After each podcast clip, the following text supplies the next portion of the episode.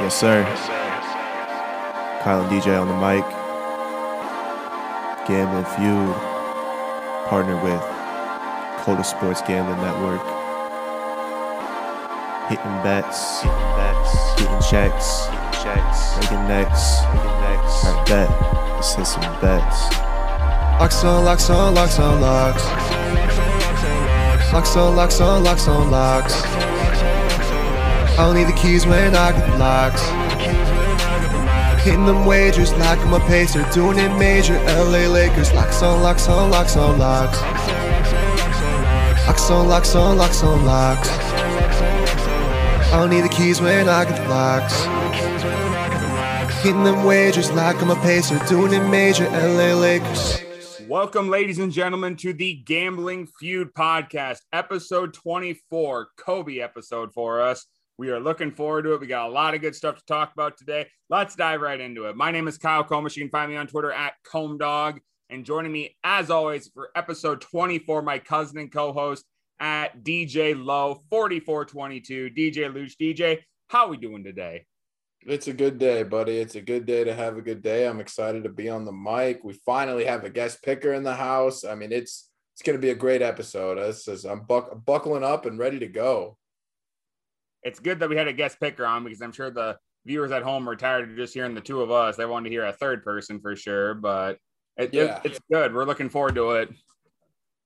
Yeah, after after a couple episodes of just us blabbing, I'd, I'd want to get a guest picker on too. And I mean, this guy, I don't want to spoil the episode, but he's just he's got some unique experiences and just some funny stuff. So yeah, I'm excited. It should be should be good, and I can't wait to get to that later in the episode.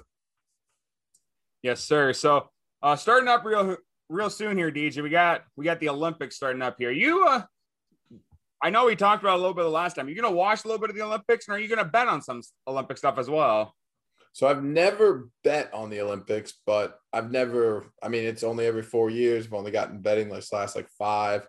Uh, so I've never bet on it, but I'm excited to expand into the betting on the Olympics. Uh, I'm a big Olympics guy. I think they're they're a good competition. Uh, I think it's fun. I think it brings the country together a little bit. And yeah, no, I'm a, I'm a big Olympics guy. I mean, every four years, so you kind of you kind of wait for it a little bit, and you get hyped up, and it's just a good display of talent and you know patriot patriotism. Honestly, like yeah, let's go USA, baby.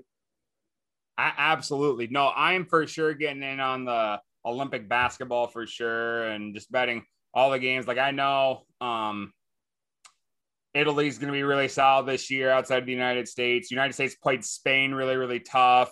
So they're always really good. I think Luka and Slovenia could make make a little bit of a run. Argentina is always solid. And then you got, you know, the powerhouses, United States, China, and so on. So I'm excited. I'm definitely gonna be betting some Olympic basketball for sure.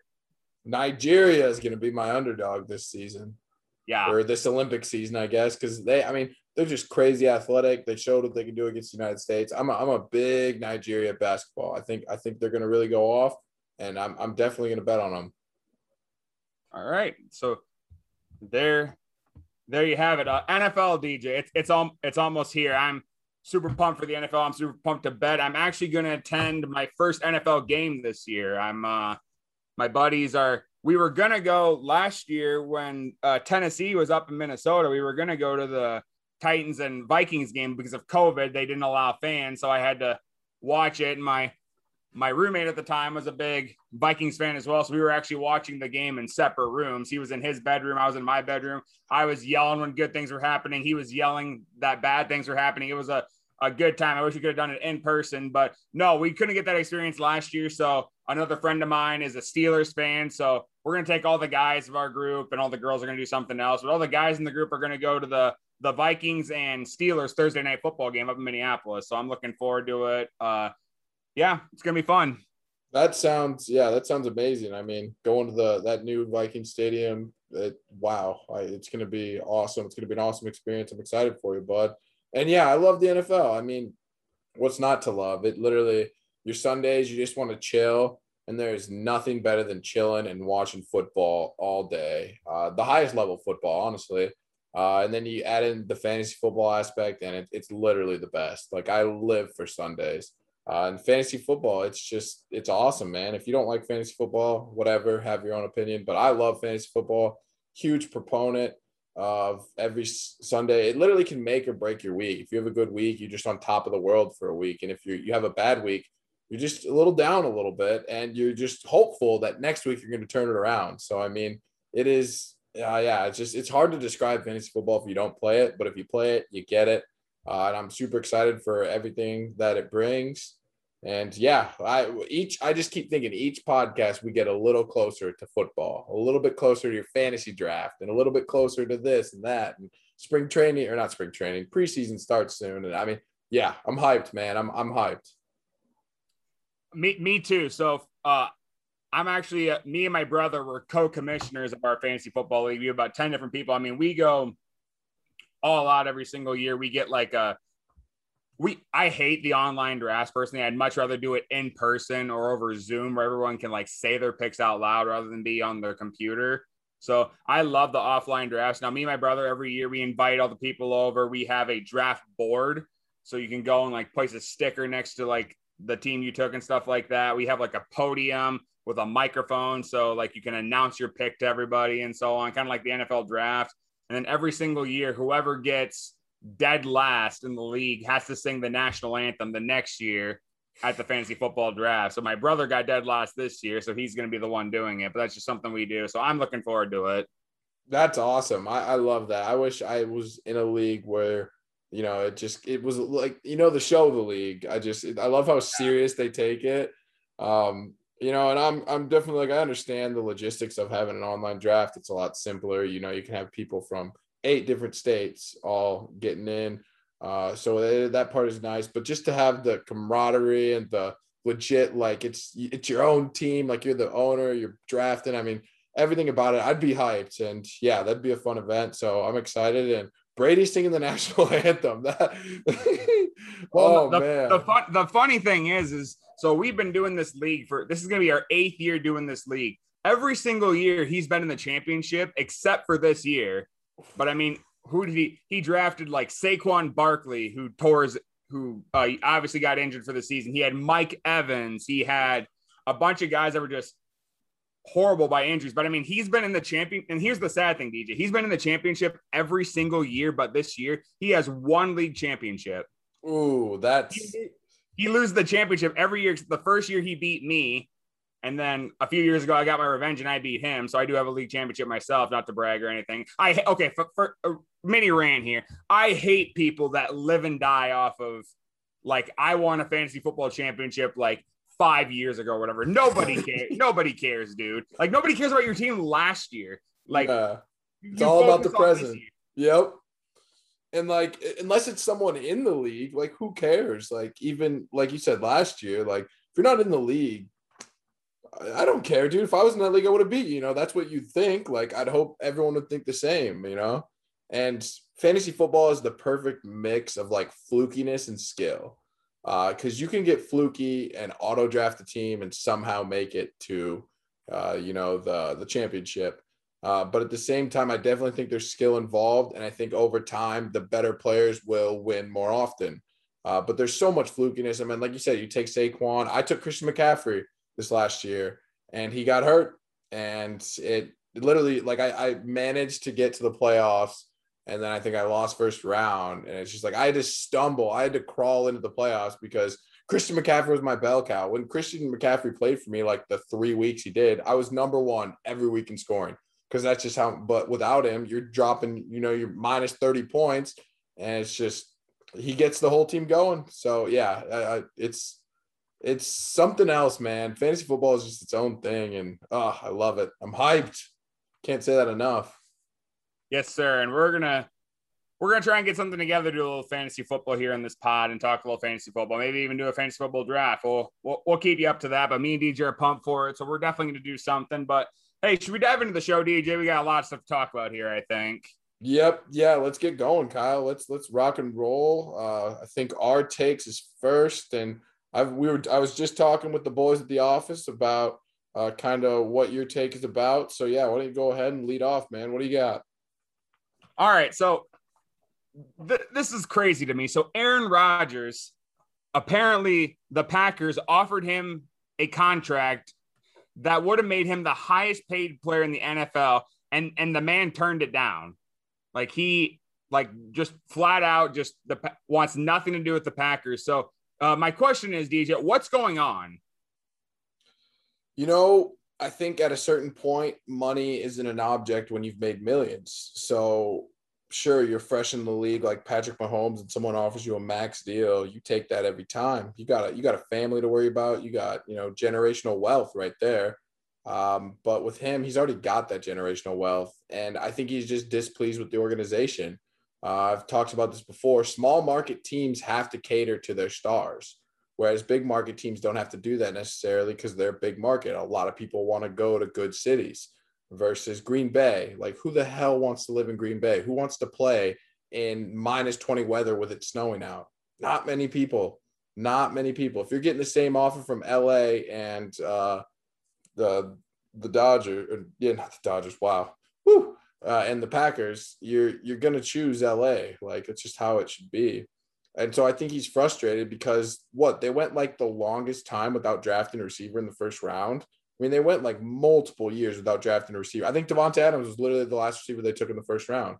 Um, and then there was that great wide receiver class, and they didn't draft the receiver. And I think he was upset. Like, dude, I need weapons. Yeah, I have Davante Adams. Who's my next target? Who's my next guy? Are you really going to say Allen Lazard? Come on. Like, they just haven't put guys around him, or they haven't drafted to put guys around him and I could see him getting frustrated. And, you know, he's very marketable. He could go to almost any team. And yeah, I, I, mean, it's kind of a power move by him and kind of him making a statement. But again, small market teams have to keep those players happy. They just have to. That's kind of how it works. But yeah, what do you think about it, Kyle? Well, first of all, I got to put my bias aside. I hate Aaron Rodgers. Like, there, there's no player in the NFL that I dislike more than Aaron Rodgers. So I'm just going to put that that bias is that. But like you said, DJ, he just what a slap in the face it was for him whenever uh, the Packers traded up like five picks with five teams who didn't need a QB and they drafted Jordan Love. Like what a slap in the face to him. And like and like you said, DJ, like he had Davante Adams and that's it. Like you said, you can say all you want. He had Allen Lazard, but like Lazard was just so iffy at times like you can't rely on him to make the catch all the time. And yeah, like Davante Adams is just so good at getting open and stuff like that that it made Rodgers look good. If like Lazard was like garbage at that stuff like that, like Rodgers be terrible. And it's just shown because Rodgers been played for how long and he has one Super Bowl ring. Like I, I can understand I can understand his frustration. Now any fan base that has to have that that cancer is gonna is gonna struggle, I think. But uh I, I, don't disagree with him getting out, but I just think it's crazy that he was going to get paid higher than Mahomes. Mahomes is a major contract, and he turned down a contract bigger than Mahomes. I just think that's nuts. But like you like you said, DJ, do you like on a Sunday night? Do you want to play in like minus whatever weather? And and and first of all, why don't you? Why doesn't Green Bay get like a a stadium for crying out loud in Wisconsin in the winter? Like I'm done. I'm done. I'm gonna rant about it if I if I keep going if I'm if I keep going on. But I don't blame Rodgers for getting out. But best of luck to whatever team gets him. Yeah, I mean, I think Wisconsin's just trying to prove they're tough with the outdoor stadium. Like they take they almost wear it as a badge of honor. Um, and Rodgers is I wouldn't say Rodgers is a winner. Um, you know, Tom Brady's got that on him. Like you said, he's you know all this hype that he has one Super Bowl. Is part of it the team they built around him? Maybe. Um, talent wise, do I think Rodgers is debatably a top five quarterback of all time? Hands down. I, I, I 100% agree with that. I've watched him pick apart some of the best Vikings defenses and just make throws that it's like, dude, that's not possible. How do you do that?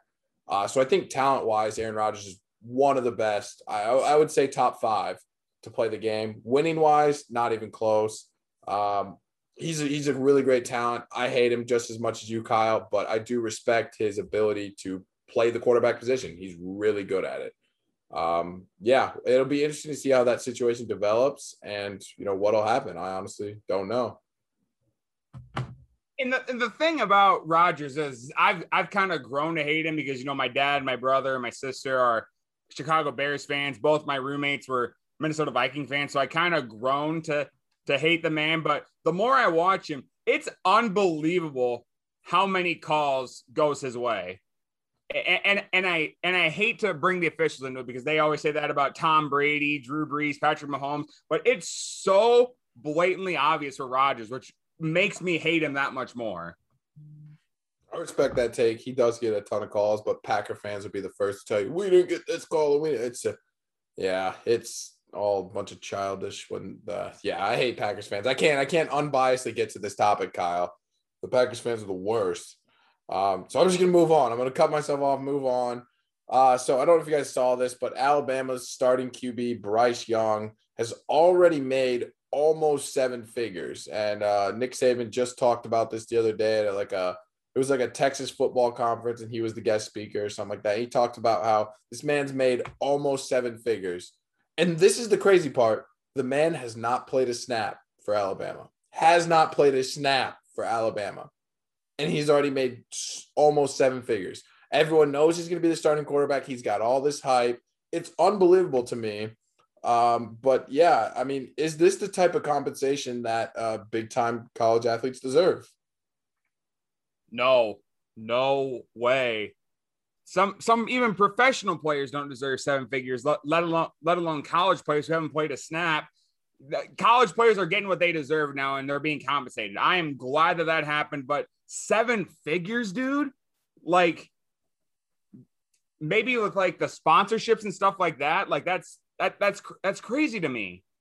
I just I, I don't have words to think that like a college athlete getting getting paid like a million a million dollars. Hopefully it's a like this QB is a good like on his head QB because can you imagine like Johnny Manziel getting like seven figures or something like that? Like college students like I was a college student at one point, and so were you, DJ. We weren't very good at saving money. We weren't very good at budgeting and stuff like that. And you're trusting a college athlete with a million dollars? Like that's that's nuts. But okay, I will say this. Being a college athlete, it takes a lot of work. Like as, as football, especially, you know, you got morning workouts, you got class, then you got film, then you got more work more then you got practice then you got like after practice weightlifting and you have like a team meal and stuff like that. It's such a stringent schedule as a college athlete. So getting paid pretty decently for that and getting sponsored i understand that. But that's not worth seven figures by any stretch of the imagination. You, you get that when you're in the pros and the pros make more money. But do i think they should be compensated? Yes. Do i think it should be seven figures? No absolutely not. 100% I, I, agree with you. And i think this is just one of the extremes. I mean you're talking the quarterback of one of the biggest teams in the south which the south is just a huge football area.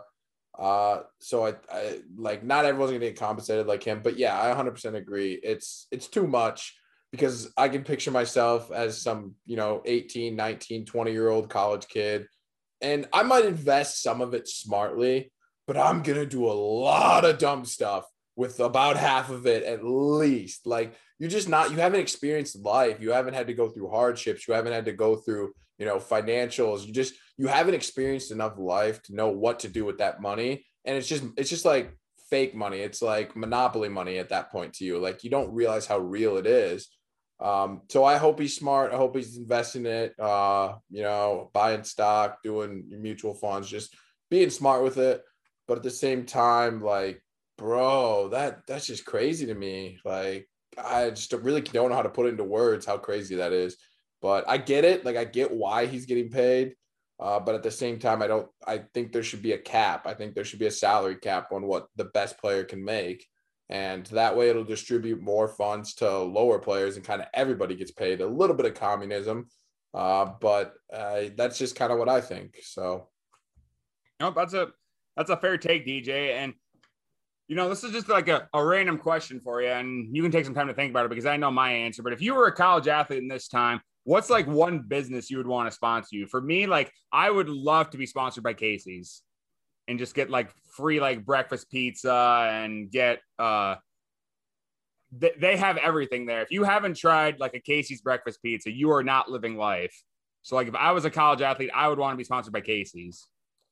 Casey's is definitely a good choice. Uh, if it was like uh, some sort of business, not sports related, Casey's for sure. I would love to be a barstool athlete. Um, I think that would Oh, be cool because like they they respect good talent. So to be a barstool athlete would be sweet. So yeah, I'd say barstools or Casey's uh, would be would that that would be ideal in my opinion. Okay. No, I that, just a random question for you. Casey's breakfast pizza is insane, Kyle. Like it's so good. Like I don't I, I can't even I can't put into words how good Casey's breakfast pizza is. I don't Um, think I've had one bad slice of Casey's breakfast pizza ever. it's yeah it, it oh my it's i don't know how they do it it doesn't make sense it shouldn't be that good kyle it shouldn't No, it it hits differently during your different states of of how you're doing. And I I'll leave it at that. You, you all know what I'm talking about. It hits differently. oh good stuff kyle good stuff Uh, let's let's move on before we things get worse. So our random poll. So our random poll. We're actually going to do three random polls. So I actually got one of these questions off of uh, uh the Barstool Sportsbook Twitter page, and I and this will be our last one we talk about. But I kind of had three other other scenarios, and they're about blackjack. Now, DJ, do you play blackjack at all? Like when you're not sports gambling or at a casino, do you play blackjack? i'm a big blackjack guy um i don't trust slot machines i think they're rigged they're rigged to pay out so much percentage poker is a little too much of bidding it up and it's like playing your competition it's, it's a little it's not too much thinking but it's just not as black and white as blackjack is like blackjack play by the book. Either you hit or you stand. You double you split. Like there's just strict rules. And if you play by those rules you'll make money.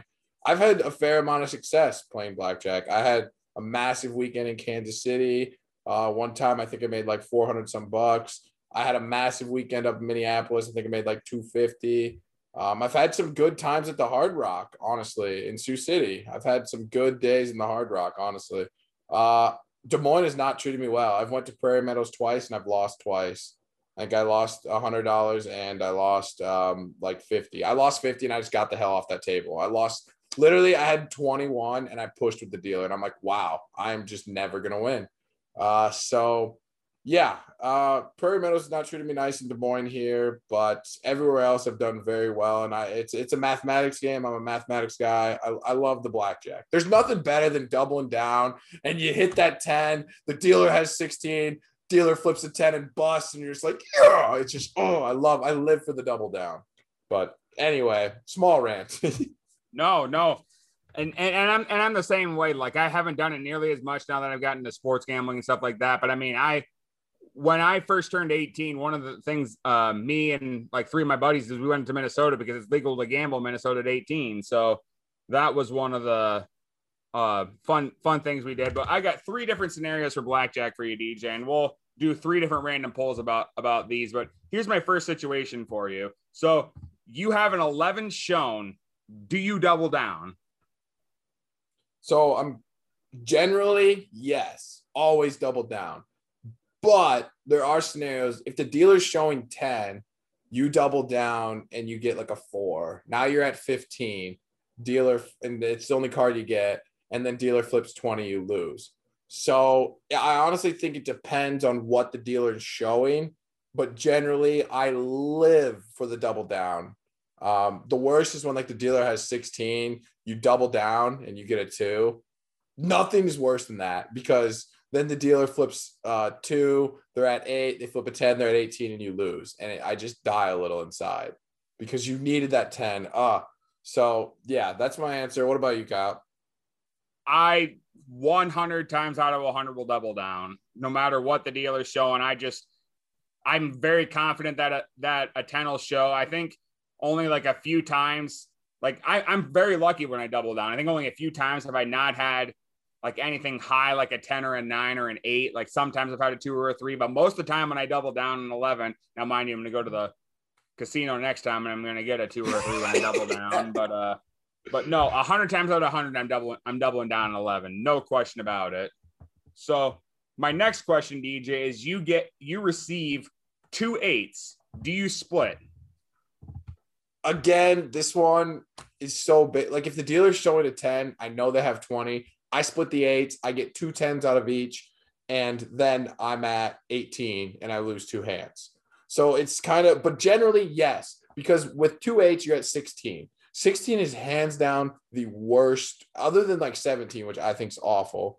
Um, 16 is the worst like number you can be at in blackjack because you're due to bust. Like you'll bust almost 50, 60% of the time. So I think you have to split. And I generally hope for a three. And I hope for a three on one and a 10 on the other. That way I'm at 11. I double that. And then I get 18 on the other to kind of play my safety. Uh, but eight, eight, two eights separated is so much better than 16. And you, you, you got to split them almost, almost every time.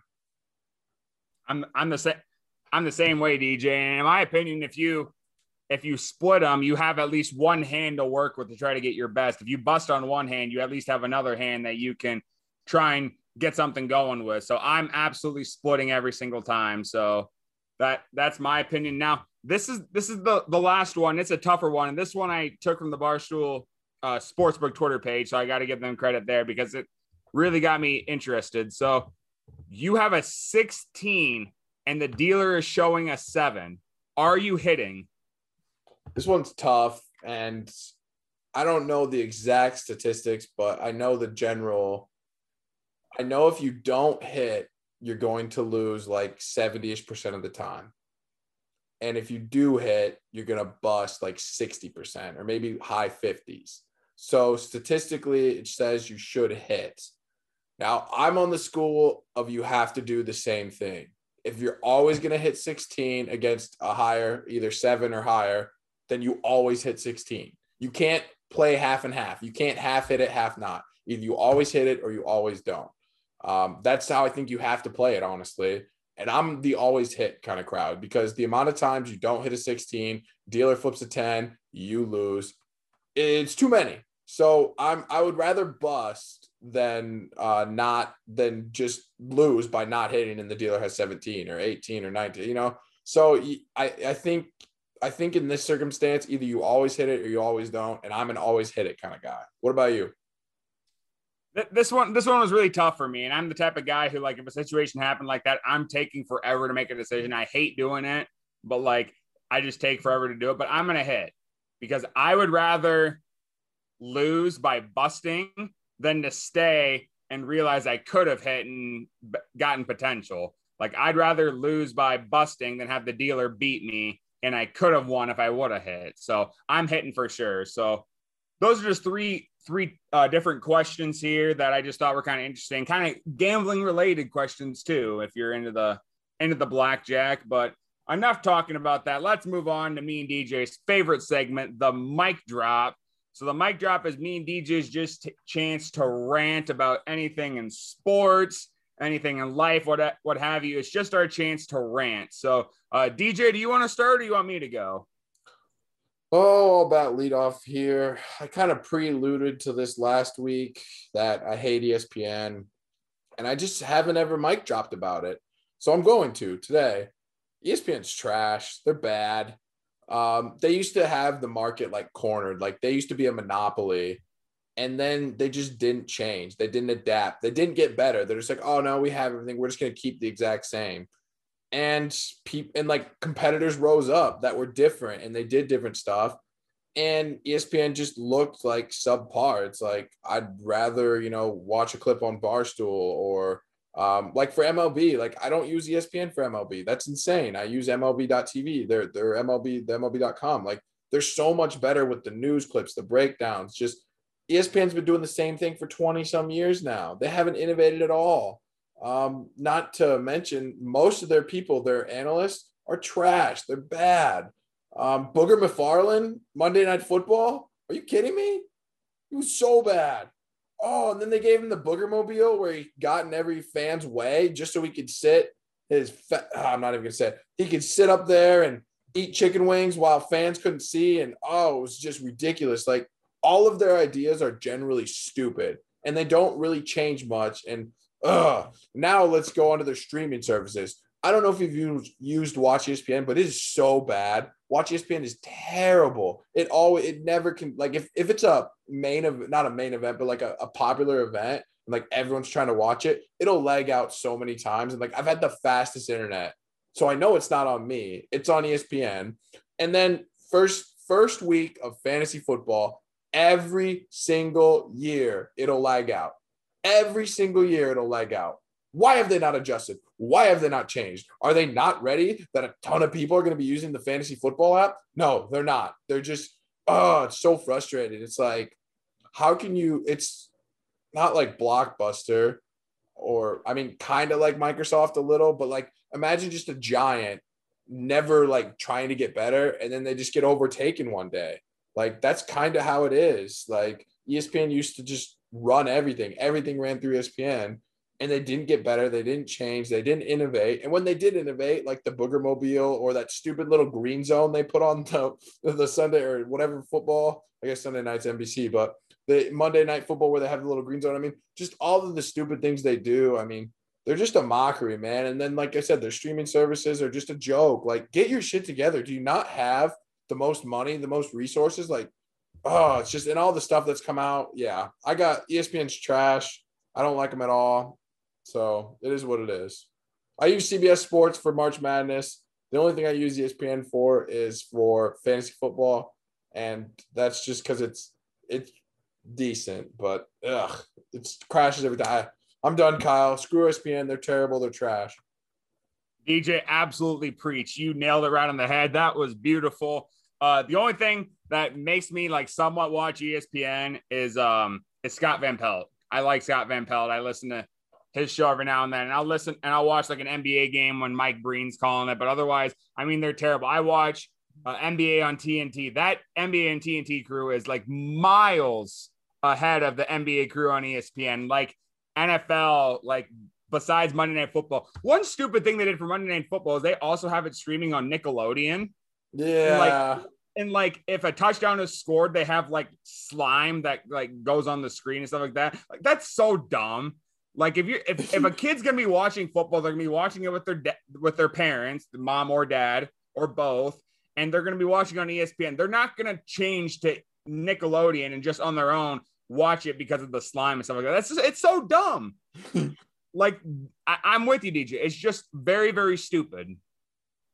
Yeah, I, I will agree. I, I do like Scott Van Pelt. Uh, he, I, I do like him a lot. I'll give him that. But I mean, if uh, nine out of ten ESPN people I don't like. So there's one and you know one like that Mike Breen. Like there's just certain ones that I'm like, oh, this guy's actually pretty good.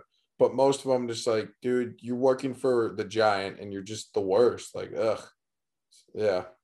And they got they got rid of they got rid of Kenny Mayne and Kenny Mayne was absolutely hilarious. I don't know if you watched it, DJ, but Kenny Mayne and his very very last date uh basically said "f you" to Aaron Rodgers live, and they didn't censor it. Yeah, no, I definitely saw that, and I, I do actually, I do like him too, and I feel like they lose a lot of good people to the to the competitors, and it's just, I don't know, just a mockery, dude. I, I just, it's embarrassing. I just laugh at him. But yeah. yeah. I hear you got a breakdown of a current uh, situation going on, Kyle. I'm excited to hear your take and your breakdown. But take it away, buddy. Drop that mic. All right, DJ. So I'm I'm very, very silent on Twitter when it comes to beef. I don't like to get myself involved in social media beefs. I like to kind of stay out of it uh, and, and kind of watch in and stuff like that. I don't like to get myself involved because that's just not me. I'm not the type of guy who wants to argue over social media. Like if I'll argue with you, I'll argue with you in person.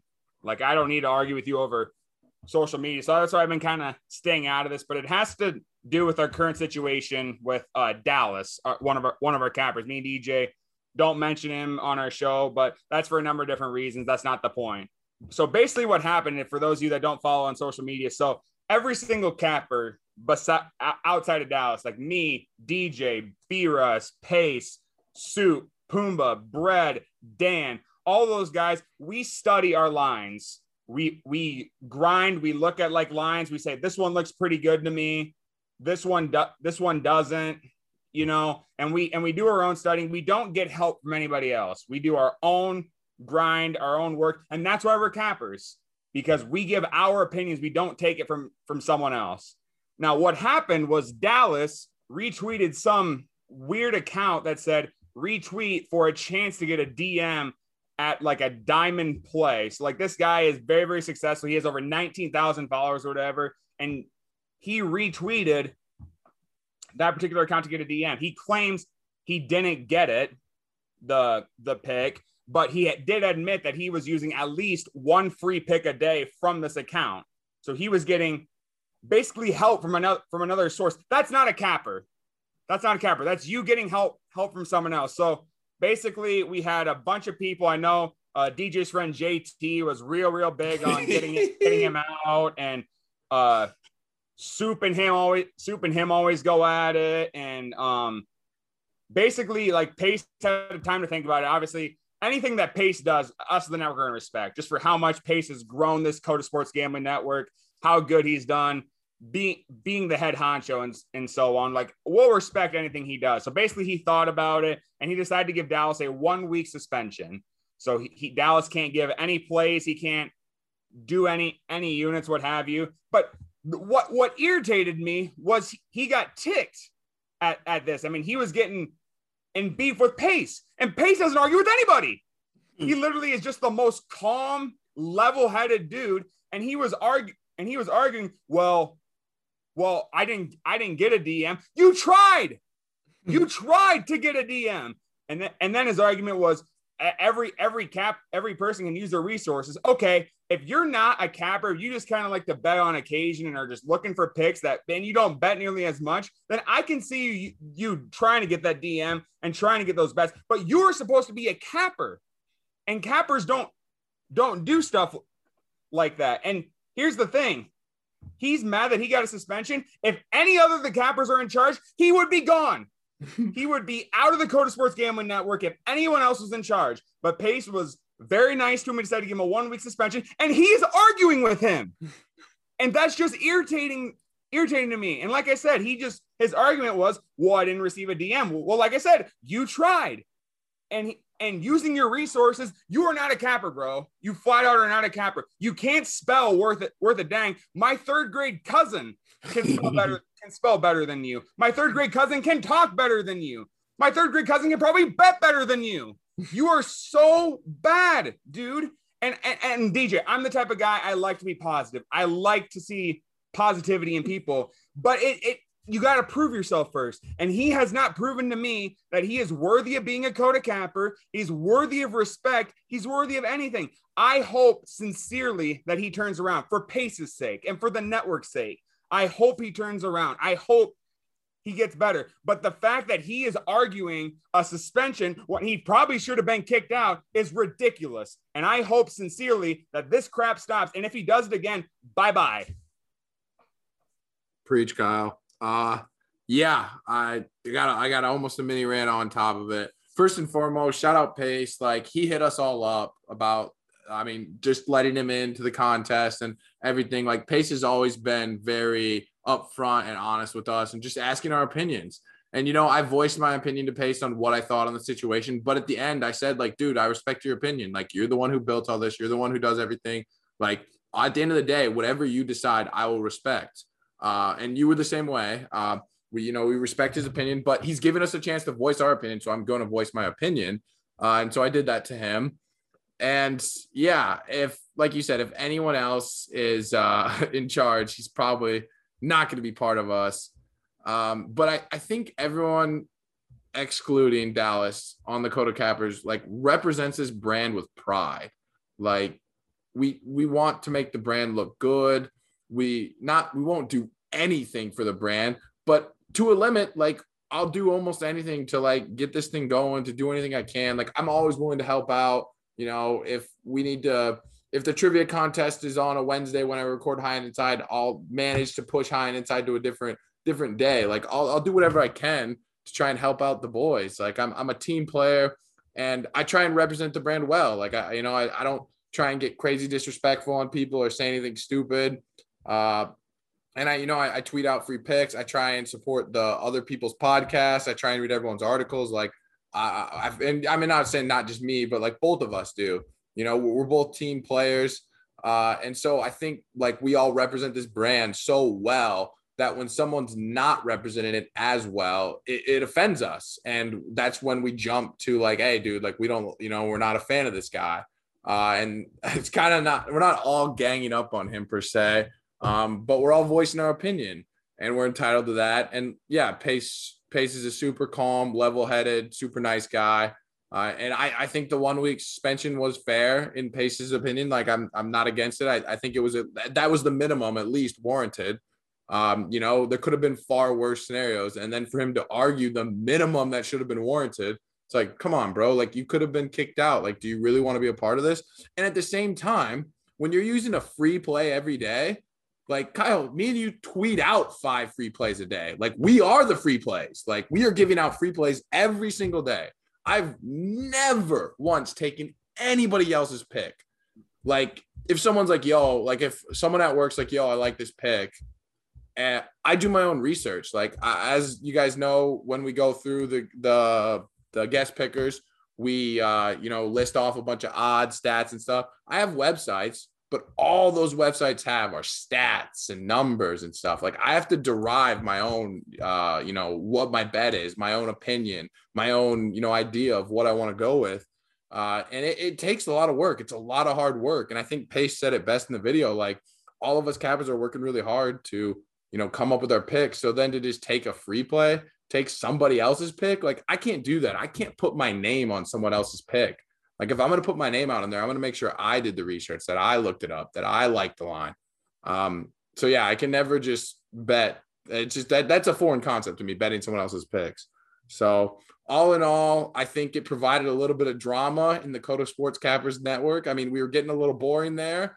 Toast had disappeared and things had gotten a little boring. You know, Toast and Soup are kind of the lifeblood of the the uh, extreme of our group, whereas you know you and me are a little more simpler. B Russ simple, like we don't we're not going to do anything crazy. Not that it, they're they're crazy by any means, but just out there and fun and dramatic. Um, you know, like Toast retiring, that's just dramatic, and I love it. Like it's awesome. So I think it was good for the brand to just kind of get a little beef going and get a little uh, drama going, and it was fun. But I mean, we're going to continue doing our thing and providing our free picks, not anybody else's. We provide our own. So, all in all, Kyle, that's that's all I all I got really to say about that. Uh, and yeah, I'm excited to see where it goes. Yeah, yeah, absolutely, DJ. And and and like I said, sincerely, DJ, I do try and find the best in people, and I and I want to try the, the, to find the best in Dallas. But he thus far has proven to us that like he he he he doesn't deserve like any respect, and that's why like he can say like, well, all these cappers are are ganging up on us. We're ganging up on you, dude, because you've come at us. So that that's where like it frustrates me. And like I said, uh, Pace handled it perfectly, and I and I'm really really glad that he handled that situ- situation. And then, like I said, I'm not one to get involved. Like he he his whole argument was on my card and and that's why I saw the the entire argument happen. Like when the COTA Sports Net, Gambling Network they tweet everyone's card, his argument was on my card because he, his one of his plays was my plays. He goes, "Well, how do you know he wasn't uh going off my card? I don't follow you, bro." so like so like that's that's definitely not the case. But like like I said, I hope think things improve and he does do better for the brand. And I know Pace will make the right decision when he when he just isn't. So that's that's my take on it. Like I said, Dallas, if you are listening to this I I want to see good in you, but you got to prove that.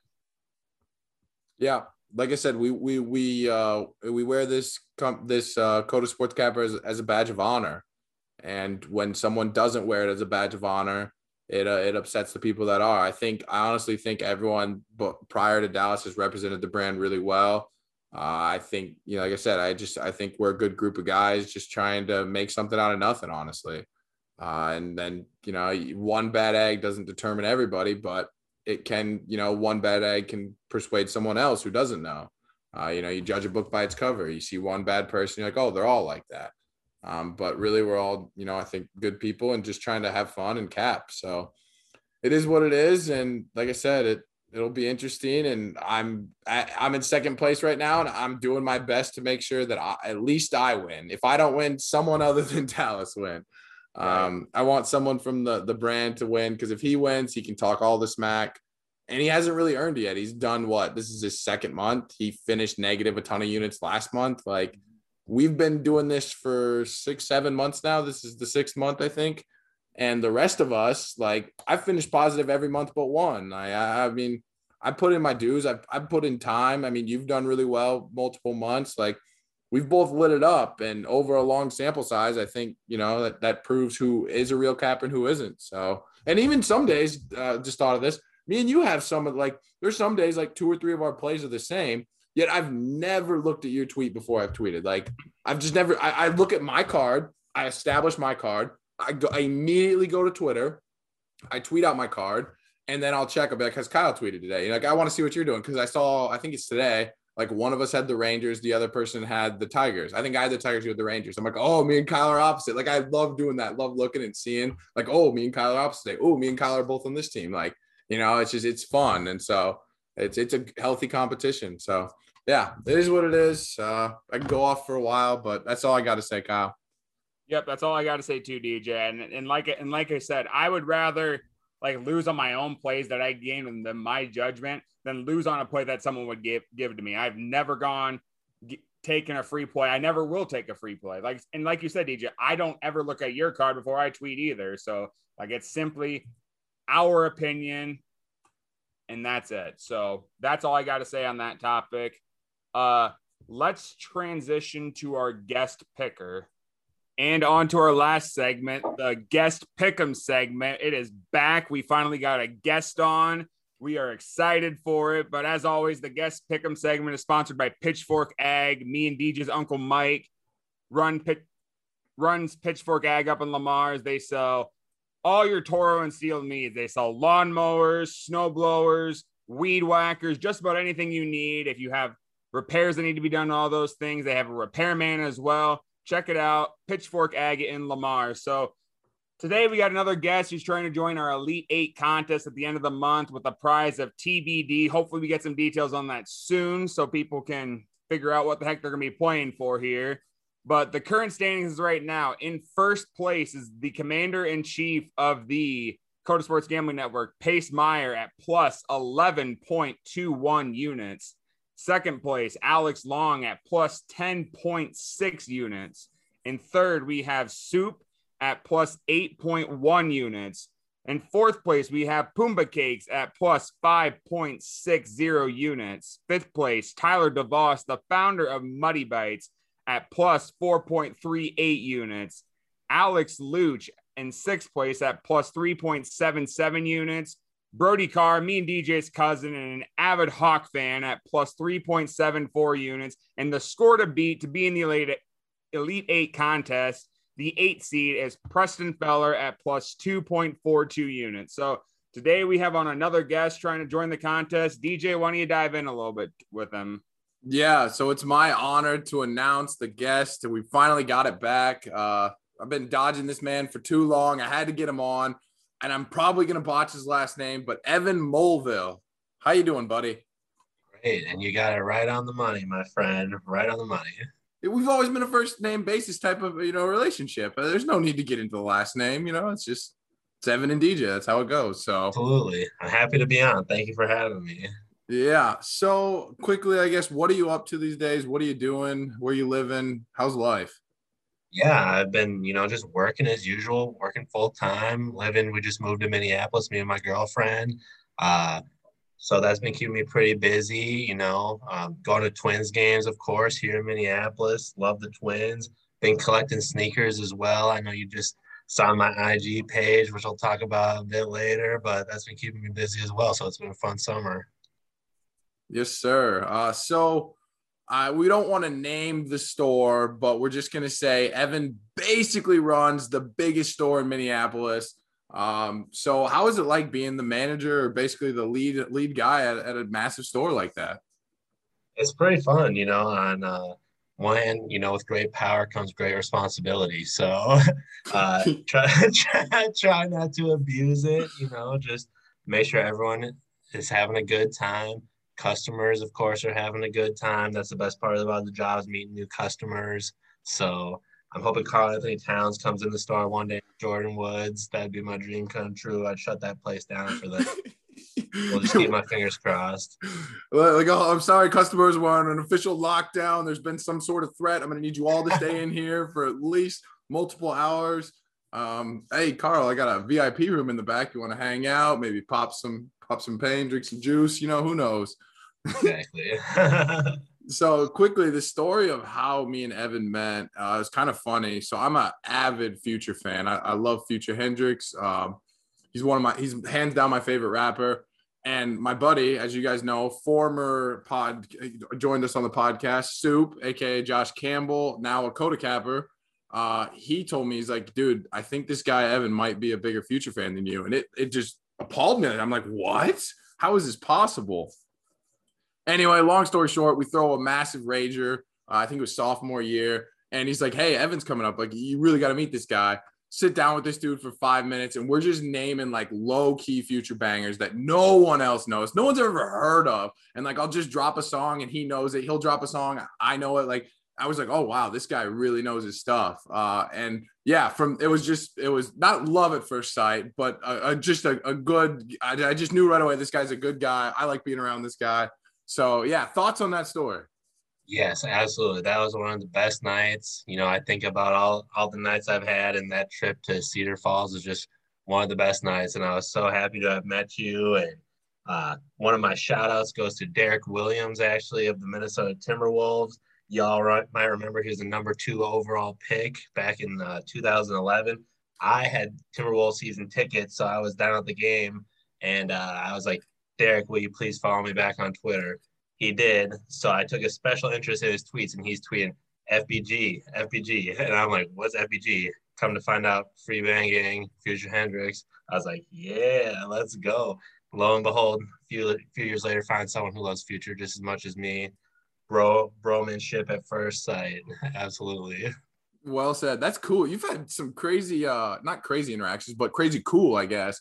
Um, so this is probably what two or three months ago when Doe Boy tweeted at you. You tweeted like something about like having or so. I, what was it? I mean, it was it was just funny. It made me geek. Yeah. That's all.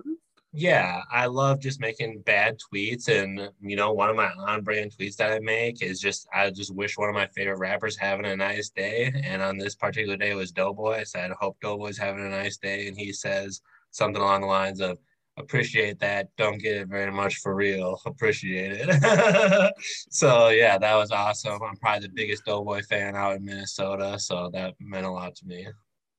Yeah, and then on top of that, you are, have a separate uh, Instagram, Twitter kind of combination of the the sneakers. I mean, you are what I would define as a sneakerhead. I mean, uh, what I think about, I know about sneakers, you know, 10 billion times more. So, yeah, I know you're going to talk about it a little bit later, but I just love you to in, inform the people on your whole sneaker game.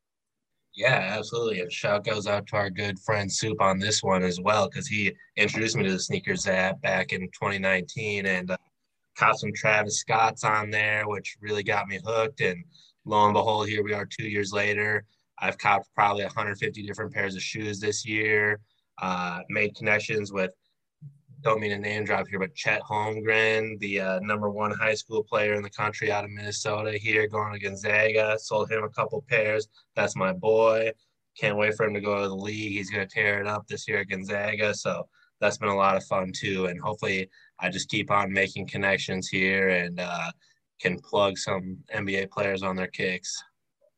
I, I keep thinking with these guest pickers that we can't get someone more interesting than the person we've had before yeah, we just keep getting guys who just have crazy interesting stories. I mean, I thought the Messi was going to top it. You know, the dude who uh, hugged Messi on Soldier Field, David David Cardenas. Shout out David.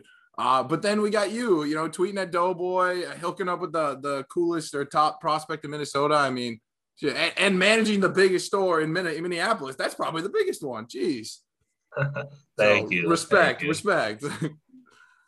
Uh, but yeah, so I know you're a huge LeBron fan, as am I. Um, yeah, LeBron for life. Uh, have you seen the new Space Jam? I guess first. Oh yeah, you know that was on my radar from day one. July 16th marked on my calendar. So that night, got off work, came home, turned on HBO Max, got my Space Jam on. You know, loved it obviously, and anyone who loves LeBron is gonna love the movie. But if you don't love LeBron, you're probably not gonna love it. So LeBron haters get out of here. We don't want to hear your thoughts. We know you don't love it, but for anyone who loves LeBron, I, I bet love the movie. Did, were you able to see it? I have not seen it yet. I wanted you to give me a review without spoiling it. Is it? I mean, I knew the problem is like I just remember watching Space Jam as a kid, and it was like iconic. And it's like I feel like my expectations are set too high. It's like the first time you listen to some future albums, like the first listen, your expectations are just so high because it's future, and you listen to it and you're just like, uh. But then by the third or fourth time you listen to that album, you're like, oh wow, this is just straight like bars, straight bangers. Like future, he did it again. Yeah. so that's no. what I'm worried about. No, you'll love it. I think it lived up to expectations. Just all the different references and you know nostalgia going back to the past and LeBron's career. Not just that, but Warner Brothers in general making references to their past, and they brought up like Harry Potter and Game of Thrones and all this stuff. Brought little memories back and a lot of good jokes happening as well. So I think I think you love it for sure. All right. Well, I will have to get back to you on it. Um, and if I hate it, I'm just gonna lie and say I loved it. But that's not the case. It's not gonna happen because I love LeBron. Uh, I'm a LeBron homer for life, um, as previously mentioned. Uh, but let's let's dive into the sports realm a little bit. So, what teams? I know you're a huge Minnesota guy, but what teams are you a fan of? What teams you root for? Yeah, I mean, number one for me, I guess the Timberwolves. Just given the fact that they're local, love them to death. Love Anthony Edwards. You know, hopefully he can be the real deal for us and stick around. I don't know if we're going to make a trade for Ben Simmons, but that's been in the works. Uh, I'd take him as long as we don't have to give away the house to get him for sure. I don't want to give away Ant, Malik Beasley, Towns, Russell. Keep all those guys. If we can still bring in uh, Ben Simmons, I'd be happy. Uh, besides that, love the Lakers, of course. LeBron for life. Uh, Twins, Vikings, of course. You know the deal. Um, but yeah, I got the Bucks in the NBA Finals as well, just in case the uh, Minnesota Timberwolves move away. You know, A Rod just bought the team. There's rumors he may move us to Seattle. So if that happens, I'm just gonna say I was a Bucks fan all along. This title goes to me as a Bucks fan, Bucks Nation. You know what it is. So hell yeah, Bucks Nation for life. Getting ahead of the curve. I was going to ask you that too. What your thoughts on the finals were going to be? As it is being played tonight as we record. Uh, uh, which would be yesterday as it drops. But uh, yeah, I was gonna ask your thoughts, but clearly we know now you're, you're Bucks, so that'll be interesting, and I'm excited to watch that game. Uh, so I guess when did you start sports gambling? Uh, like when in your life? How did it happen? I feel like everyone has kind of a cool story. Yeah, so I guess on an amateur level, the first sports bet I recall making was back in 2007 when the Pats were undefeated going into the Super Bowl. All my friends were on the Pats. I picked the Giants, made a couple $20 bets with my friends. You know, history shows obviously what happened. Giants won.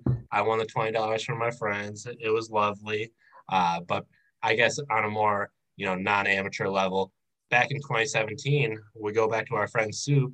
We took a road trip down to Kansas City uh, and watched the Twins play the Royals. And uh, lo and behold, we made some sports bets around the league during that time, and we had a lot of fun. And uh, I really like to bet on NBA more than anything, but base- baseball's fun too. It's Mount Rushmore season, you know, right now with everything not happening. NBA is ending. Baseball's in the dog days. We got the NFL coming up, so MLB is all we got. We got to take what we can get, you know. Exactly. Yeah. It's if you like betting MLB and you're good at it, it's a good time. But if you like to diversify, it is one of the uh, more boring times, you could say. But yeah, the Olympics are coming up. I guess I even forgot to mention that. You you you an Olympics guy or no? I'll, I'll, I'll tune in, I guess. Team USA basketball for sure. We'll see what happens with them. They're not uh, doing so hot right now, but they might be. They might just be sandbagging and waiting for uh, the real Olympics to happen, not just this exhibition business. So I'm rooting for Team USA, obviously, but obviously interested to see in what the other countries have in store when it comes to basketball as well. Check out some new foreign players and things like that we'll check out the other events as well and just root for Team USA all the way, obviously. Yes, sir. Uh, you know what? They're struggling. The Team USA, they don't have Anthony Edwards. It's a simple. Right. Uh, don't remind me. they got Keldon Johnson there or whatever. They added him.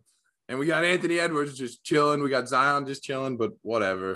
I'm not even not even gonna get started on that, or we will be here two hours just going over this stuff. So Um, yeah, I guess you kind of covered it though. So you're, uh, I was just gonna ask what sports you like to gamble. Clearly NBA. Are you are you a big college football, NFL guy, college basketball guy, or more NBA uh, baseball? NFL for sure. I'll be looking forward to making some NFL bets this coming season. Not as much on college football. I just haven't really followed it as much, but you never know if they get those NCAA football games back for Xbox. I might be more interested once again. Yes, sir. Oh, that's an iconic uh, franchise that has. We all want it back. I mean, I'd pay a hundred dollars for a back. game. Oh, for sure. But I want it. But like, I, I'm just. I guess now it's coming back probably with the teams because originally when they said it was coming back, they couldn't pay people. So yeah, it should be it should be an exciting time. Um, I quick question: Are you a Wild fan? Because you didn't you didn't state your hockey allegiance. You're a Knights fan? No. No, no. I actually just became a Minnesota Wild fan for the first time this year. So, you know, Minnesota Wild are buzzing here in the cities. We got Kirill Kaprizov. Yeah, Kirill Kaprizov. Yes, That sir. new rookie from Russia. He's just been tearing it up. And uh, so all Rossi? the fuss was about him. Huh? Max Rossi or something Yeah. Yeah, yeah, yeah. Yeah, Okay. yeah. Um, so we got him. He's been killing it. Unfortunately, we took an early exit in the playoffs, so it is what it is. But um, I was a big basketball fan growing up. Basketball is always my number one, and uh, where I came from, it was always like the basketball kids versus the hockey kids. So we were always kind of like fuck hockey back in the day, and the hockey kids were like fuck basketball. But now we've moved past that. We're all adults now, so I, I'm learning about hockey. Shout out to the Lightning for winning their title. Good for them. But next year, Minnesota Wild got it on lock. Yes, sir. So I just declared my allegiance to Minnesota this year as well. I mean, I've been following hockey for about four or five years now, but I've never really like had a team because I, I like the Knights, but I never declared my allegiance. And then they win it all, and I'm like, well, I can't declare my allegiance now. And it's like I'm a Vikings fan. Like I, I guess like I'm low key Twins fan. If they if I had an AL team, it'd be the Twins. Um, and like Fox Sports North now it's what Bally Sports or whatever. Uh, so I get every wild game. So I'm like, I, why would I not choose the wild? Because there's no way in hell I'm choosing the Blues. Like, nope, Yeah. not happening. Uh, and the Blackhawks, uh, no. So yeah, all wild. Um, yeah, I'm excited for the team, and it's just a fun sport. It's a little complicated if you don't understand it right away, but uh, obviously I've watched it the last five years, so I've started to understand a lot more now and a little more in-depth strategy. And it's just a, I mean, it's just a crazy game when you think how athletic they actually are. Like these dudes are doing stuff that I don't know if I could do on a normal ground, and then they're on skates on ice. It's just like it blows your mind when you see an insane play. Uh, uh, yeah. Yeah, exactly. And plus, I'm in the state of hockey, so everyone around me is like Minnesota Wild this, Minnesota Gophers that, UMD Bulldogs this. So I just had to get with the program, you know. oh yeah, I get it. All righty. Well, enough talk. Let's dive into some games. Kyle, Evan, you guys ready? Can Absolutely. I ask one question, DJ, before we get started? I will allow it. Okay, appreciate that. Um, so if you if if you don't follow his uh his sneaker account, you have to. First of all, I'm a well, people don't realize I'm a big shoe guy myself. I love if I could ever afford it, I'd love to get a pair of Jordans with the Carolina blue. Those are like those are like absolutely what I'd want to do. But like out of all the shoes that you've like had on your account or that you've had, what's your favorite shoe? Yeah, I got these. Uh, I mean, I could show them to you right now. It'd be it'd be b- bad radio, but I could show them to you. But it's some uh, it's some LeBron Seven. They're called the LeBron Seven Media Days. One of them is purple, one of them's gold. So they go with the the Lakers uniform. Uh, they came out right after he came to the Lakers. Gotta be hands down my favorite, just because my LeBron fandom. I've got some really nice Jordans as well, but just given how I represent LeBron so hard, I just gotta roll with that. So I'm, I've just been on on a roll trying to get all these different LeBrons because you know he comes out with a different pair every year. So we got LeBron one through 19 at this point. You know he drops LeBron one, LeBron two, so on. We're on year 19 now, so I'm trying to get one of every one of those silhouettes, and I've got probably like 10 or 12 different ones right now. So I'm I'm on my way there, but. Uh, any, any LeBron, I'm going to be rocking with those. They're also very comfortable. So when I'm on my feet all day, grinding away at the store, helping the good customers. that's that's what's keeping me in a good mood is those nice LeBrons on my feet. Yes, sir. All right, Kyle. I was just I was just curious. I was gonna say, great question, Kyle. I mean, wow. I don't know why I didn't ask that myself. Uh, I'm gonna give myself a C plus in interview skills, maybe a B minus. I'll round up the curve. Um, but yeah, no, that was that's a great question, and yeah, we should have asked it, but we got it asked. So bada bing, bada boom. No, I was I was just curious. Like I said, I've always tried to get me a pair like them Jordans with the Carolina Blues, but I mean, you're looking at like anywhere I go, they're like 300 bucks or something like that. It's like I love those shoes, but like I don't love them that much. So Yeah, that's fair. When you get into the game like me, I just cop whatever I can get and then, you know, sometimes resell them. And then that's how you subsidize the pairs that you actually want to get. Cause you can get a pair that you don't like and it's worth, you know, three or 400 bucks. You sell that pair. Now you have three or 400 bucks to buy a pair you actually like. So that's my philosophy on the whole matter. I mean, is not is managing a store not enough for you? You got your side hustle. I mean, what can't you do? Hey, I mean, we you gotta find time for what you're passionate about in this life. Am I right? So when you find something you like to do, just spend a little time on it, and you'll you'll find yourself enjoying life a bit more. Preach, bud, preach. Life lessons from Evan Mulville. You didn't think you were gonna get that today, but you got it. yes, sir. All right, Kyle. Yeah, I, I know everyone's waiting. Um, so let's just dive into the games. Uh, let's get it going. People want to hear Evan's locks. They want to hear our locks. They just want to hear the works. Let's do it then. So Evan got the rundown before the the show started, but for those of you that are listening for the first time or don't know, he basically gets five units per game. He can utilize that however he chooses. He can do like three on the money line, two on the spread, one on the over under, or he can use all five units on just one play, or he doesn't even have to use all five units if he doesn't want to. He can do like three or four or whatever. But that's basically his his cap. He can do whatever he want after that. But uh, let's dive into our slate of games. So for the first game, we got a game this afternoon at 2:10 Central Time between the Mariners and the Rockies. Uh, this is the fourth match of the season. Currently, the series is tied one to one. The under is two and zero in those first two games, and the third game is currently being played as we record. Uh, no line is being posted, but DJ, being the baseball expert, predicts a line of the Mariners minus 130, the Rockies plus 120, and an over under of 10. So, DJ, what do we got for uh, starting pitchers and trends for this game? Yeah, first off, I just want to know usually we try to get the people on the show three different sports to kind of show their versatility and handicapping.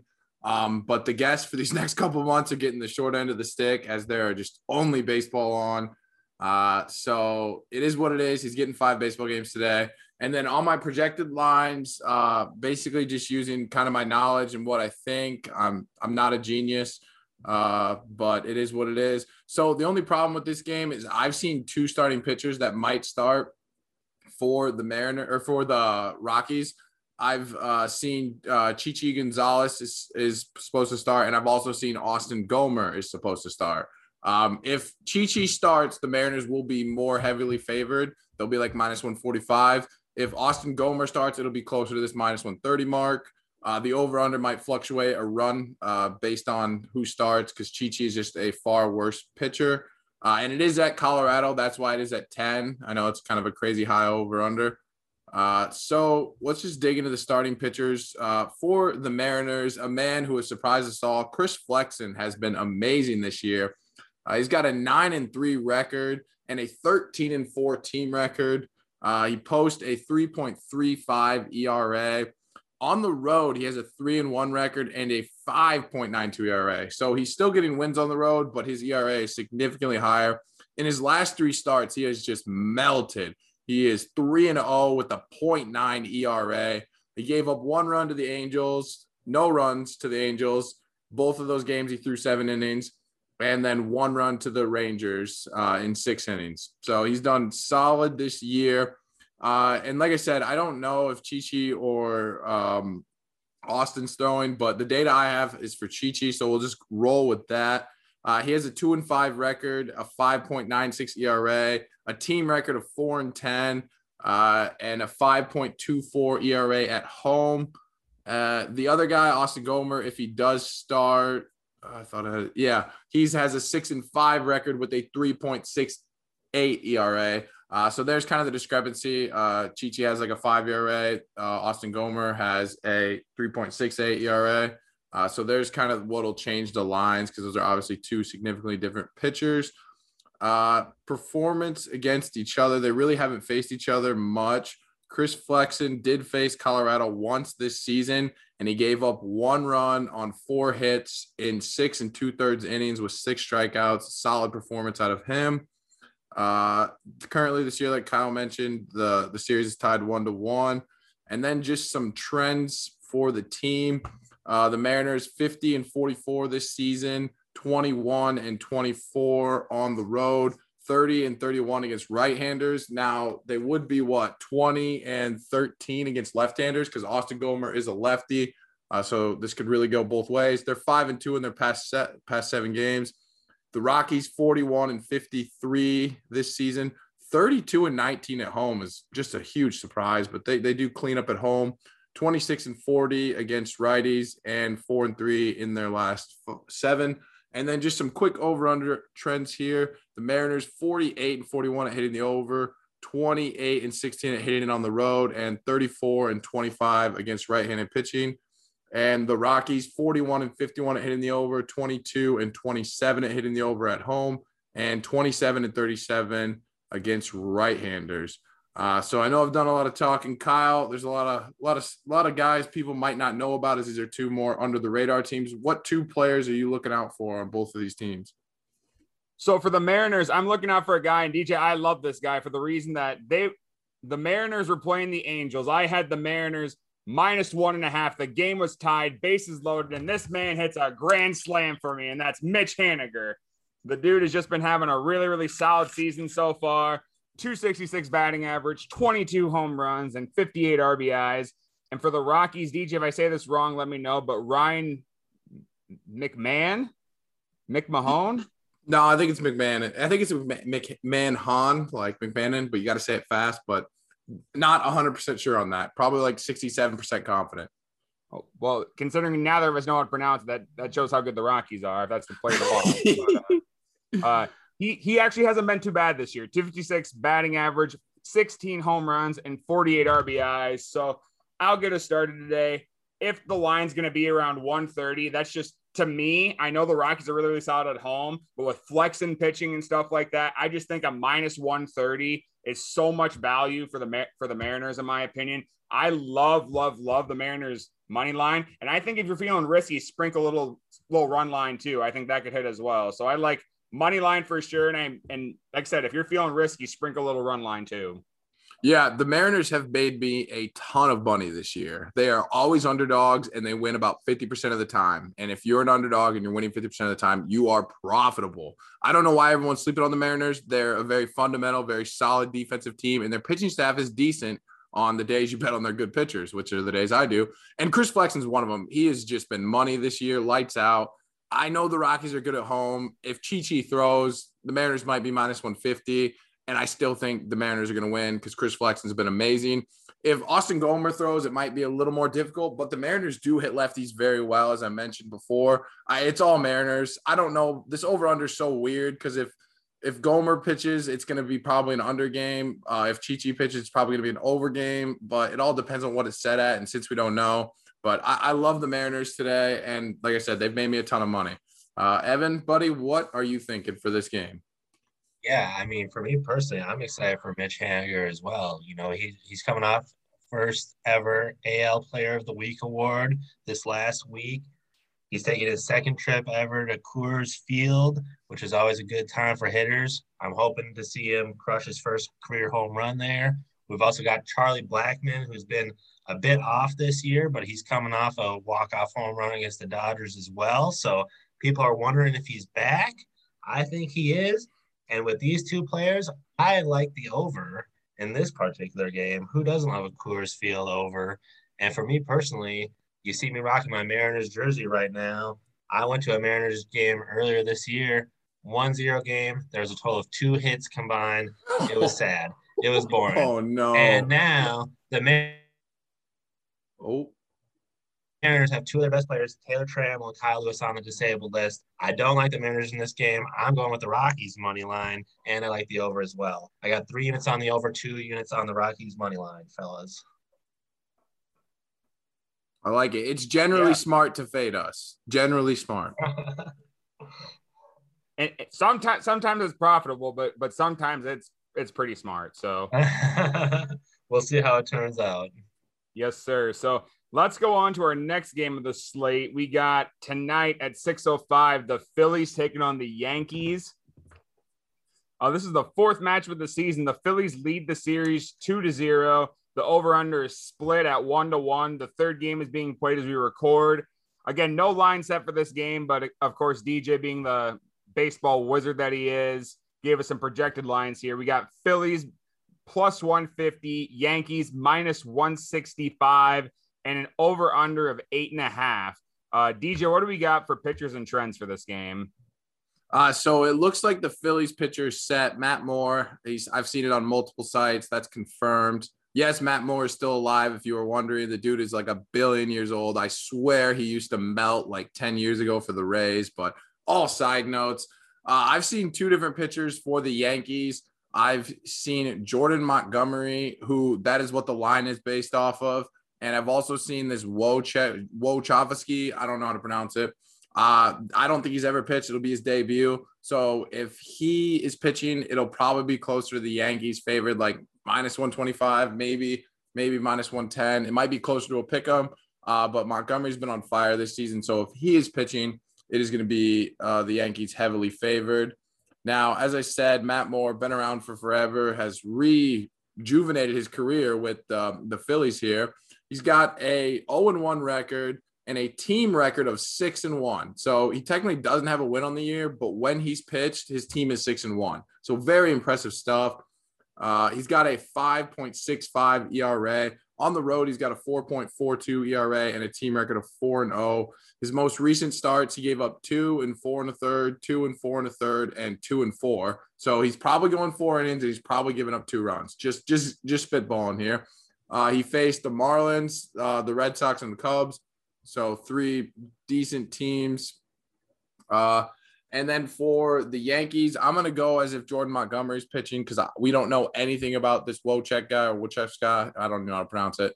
Uh, it's got too many uh, consonants in a in, consonants in a row, if that makes sense. I think that's the right words. Uh, but yeah, so we're going to go based on Jordan Montgomery, who has been money uh, ERA wise. He's got a three and five record with a 4.18 ERA, but at home he is 3.14 with an ER with that's his ERA. Team record wise, he's 11 and 7 on the season and 6 and 3 at home. Recently, he's kind of gotten shelled a little bit. He gave up 3 runs in 6 innings to the Red Sox. He gave up 3 runs in 6 and 2 thirds innings to the Mariners and 3 runs in 4 and a third to the Mets. Uh, trends they really haven't faced each other this year these two teams i've obviously al nl but Matt Moore, this is crazy.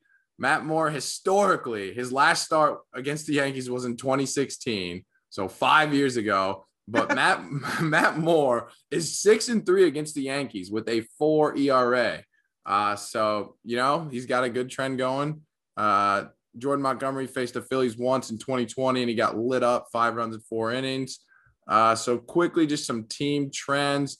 The Phillies are 47 and 25 this season, 20 and 28 on the road, 14 and 18 against left-handed pitching, and five and two in their last seven games.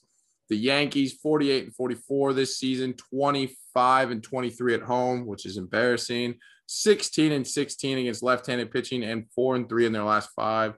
And then over unders here, the Phillies 46 and 44 at hitting the over. 24 and 23 at hitting the over on the road, 20 and 12 against lefties at hitting the over. The Yanks 41 and 49 at hitting the over, 21 and 25, and 17 and 15 against lefties. Uh, so I know both of these teams have paid a lot of dudes a lot of money, but Kyle, what guys on this field are you watching? You know, for the Phillies, some people would probably say I'd be watching Bryce Harper, but honestly, I'm, I'm I like Rhys Hoskins. You know, 233 batting average, 20 home runs, and 56 RBIs. And then for the Yankees, I got the guy who's been leading them on all major categories, and that's Aaron Judge. I mean, now that uh is out for the year, he's the only guy keeping my fantasy team alive right now. So uh Aaron Aaron Judge leads the team in all major categories with a 282 batting average, 21 home runs, and 47 RBIs. So, honestly, like as crazy as it sounds, I think that there's some value in going Phillies money line. So I'm I I'm getting some dirty looks by both these fellows, but I'm I'm I'm gonna I'm just yeah, Phillies money line. Yeah, I mean, this one's tough because if the guy makes his debut, I, I hate betting on guys who make their debut because they either pitch insane or they get lit up. There's no in between. They either give up one run in seven innings or they give up five runs in three innings. Like it's it's one or the other. There's no like medium star. It just doesn't work that way. Um, so if Jordan Montgomery's pitching, I really like the Yankees. Uh, Matt Moore is decent, but like he's just lost his stuff a little bit. I think the Yankees are starting to hit. Uh, they're starting to come around. Uh, now I say that and they'll lose their next seven or something crazy like that. The Red Sox did get to them a little bit, but they also got to the Red Sox a little bit. I think they won two out of three. Um, so I got to go Yankees here, and I'm banking on Jordan Montgomery pitching. If Jordan Montgomery does not pitch, Matt Moore and the Phillies is the move. Like it's strictly based on starting pitching. So drink the juice if uh, Montgomery pitches, and ride the plus money if uh, Montgomery does not pitch. But Evan, what do you got? So for me personally, I recently found out that Matt Moore was still pitching in the league. I remember him from his Tampa Bay Rays days. So to see him still pitching in the league, I was a bit surprised. And to look at his stats and see that he had an ERA in the in the fours and fives was not surprising to me at all at this stage of his career. So as soon as I saw that he was starting for the Phillies and it's at the Yankees, I went with the Yankees here. Uh, just going back to Matt Moore's career with the Rays, back when he was good, he didn't fare very well at Yankee Stadium. ERA in the mid fours there. Uh, so I personally like the Yankees in this one. They've been hot.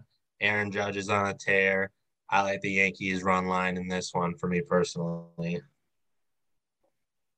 I like it. Yeah, I like when I first saw Matt Moore's like first start when I was looking at lines. I was like, God, there used to be like a really good pitcher that pitched for the Rays that was name was Matt Moore. Like that's crazy. And then like I dig into it, I'm like, oh no, this is that pitcher. Like he's still alive. Like he went away for like four years, but he's back, baby. crazy. Exactly.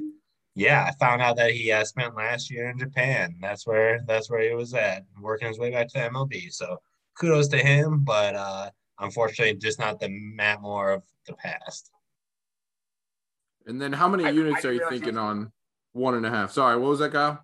Oh, I got all. I'm. I might as well blow all five of my units on that. I'm. I'm feeling the Yankees big time on this one.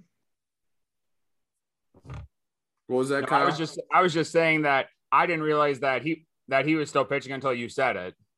Like Yeah. just now, I just realized he was he was still pitching. So that, that was like when you said it, I'm like, is that who I think it is? And then then you guys are talking about it, and I'm like, that that is who I think it is. So that that's crazy. Yeah, I, I, I, honestly like how. I, I mean, the thing is, the MLB really does love lefty, left-handed pitching, and he's a lefty, so they can really extend their careers if they're just decent. Which a four ERA is not awful, but it's manageable just to get a lefty. Uh, the Phillies clearly need it, but yeah, uh, they replaced Jake Arrieta with Matt Moore. I mean, a wash at this point. Ugh. But carry on, carry on. All right, before DJ goes on another rant here, uh, let's go on to our third game of the slate, which is the Twins at the White Sox. That game time is tonight at 7:10 Central Time. This is the 15th match of the season. The White Sox lead the series 11 to 3 with an over under with the over under is 9 and 5. Uh the line is set for the Twins plus 125, the White Sox minus 135, and an over under of nine. So, DJ, while I try to find words again, what do we got for pitchers and trends? Yeah, so we got Michael Pineda, uh, been around for a while. Uh, thank God he got caught with the uh, substances before they started cracking down. Otherwise, he really would have got caught. Uh, but Pineda's really bounced around. I mean, he started with Seattle and was amazing. Uh, and then he went to the Yankees, got caught with the substances, and now he's with the Twins. Uh, record wise this year, though, he's got a three and five record with a 4.11 ERA a team record of four and three. Uh, Chicago White Sox hitters, man, they they rake this guy. 32 of 97, which is a 330 batting average, 16 runs, six dingers. Uh, most recent performance, coincidentally enough, he pitched last against the White Sox and he gave up five runs in five and a third. Uh, he gave up three runs in four innings against the Astros and then two runs in four and a third against the Yankees. Uh, so, performance against the White Sox in 2021, uh, like we mentioned, his previous start, he gave up five runs in five and a third. And then he played them way back at the beginning of the season and he gave up three runs in five and a third. Career wise, he has a five and five record, but he has a 3.78 ERA, which kind of weird. Uh, and then the under is nine and two when he pitches against the White Sox. Now the White Sox are starting their young gun, Dylan Cease. He has a seven and five record with a four and one home record. Uh, his ERA on the season is 4.15, but at home he has a 2.15 ERA. Uh, his team record when he throws is 11 and 8, but when he throws at home, his team record is 7 and 2. So this dude clearly likes pitching in Chicago. Twins hitters, though, do have his number a little bit as they are 25 and 80 on the season, which is a 312 batting average. They've hit five dingers and they've scored 15 runs on him. Uh, his most recent starts, he gave up three runs in five and two third to the Astros. He did have 10 strikeouts. Um, his second to last start, he gave up two runs in five innings uh, with six strikeouts against the Orioles. Uh, and then he gave up six runs in five and a third innings with eight strikeouts against the Twins. So, I mean, these two guys, the last time they have faced these, these teams, have gotten lit up. Uh, so, 2021 performance for Dylan Cease against the Twins. He gave up, like we said, six runs in five and a third with eight strikeouts. He gave up two runs in six innings uh, with seven, and then three runs in five innings with seven. Career versus the Twins, he has a one and three record with an 8.04 ERA. Uh, the over is four and two when he throws against the Twins. So his he has not done well against the Twins. Uh, just some money line trends here. Twins 40 and 54 on the year. Very disappointing. 18 and 29 on the road and three and four in the last seven. The White Sox, exact opposite. 57 and 37 this season, 34 and 16 at home five and two in the last seven, and then some over under trends. Always a sign of not a good team. 56 and 34 at hitting the over, 29 and 16 on the road. Whereas the White Sox, who have a good record, 46 and 45 at hitting the over, and 20 and 28 at home. Pitching wins games, folks, and championships. Uh, but yeah, I've done a lot of talking about the lines and these lineups. These lineups, regardless of pitchers, they can hit. I mean, there are hitters on both sides. Kyle, what two hitters do you think are going to make the biggest impact in today's game? You, you said it right, DJ. There's the pitching's gonna be pretty solid in this game, but the hitting is what's gonna stand out for me. For the Twins, Nelson Cruz is the guy you got to watch batting almost 300, 299 with 19 home runs and 49 RBIs. He had a bunch of home runs to start the season. I think he's kind of starting to decline a little bit, but I think after the All Star break, he might start and pick things up a little bit. And then for the White Sox, we got Jose Abreu at with a 252 batting average with 17 home runs and 71 RBIs. So for me, for this game, I really like Dylan Cease. He's just such a young pitcher. I think he has so much room for growth, and he's only going to go uphill from here. But right now, he's still fairly solid. I just think that even though he got lit up against the Twins the last time, he's real, real good at pitching at home. And I just think this White Sox team is so much better than this Twins team right now. So that's why I think minus 135 money line for the White Sox is a lot of value to me. So I really like uh, White Sox money line. Kyle, you're preaching my language. I think this line is not as steep as it should be because of his last start against the Twins and he got lit up. But I do think there's some value. Dylan Cease has been money at home, 2.15 ERA to be exact. And the Twins have just been terrible all year and no one knows why.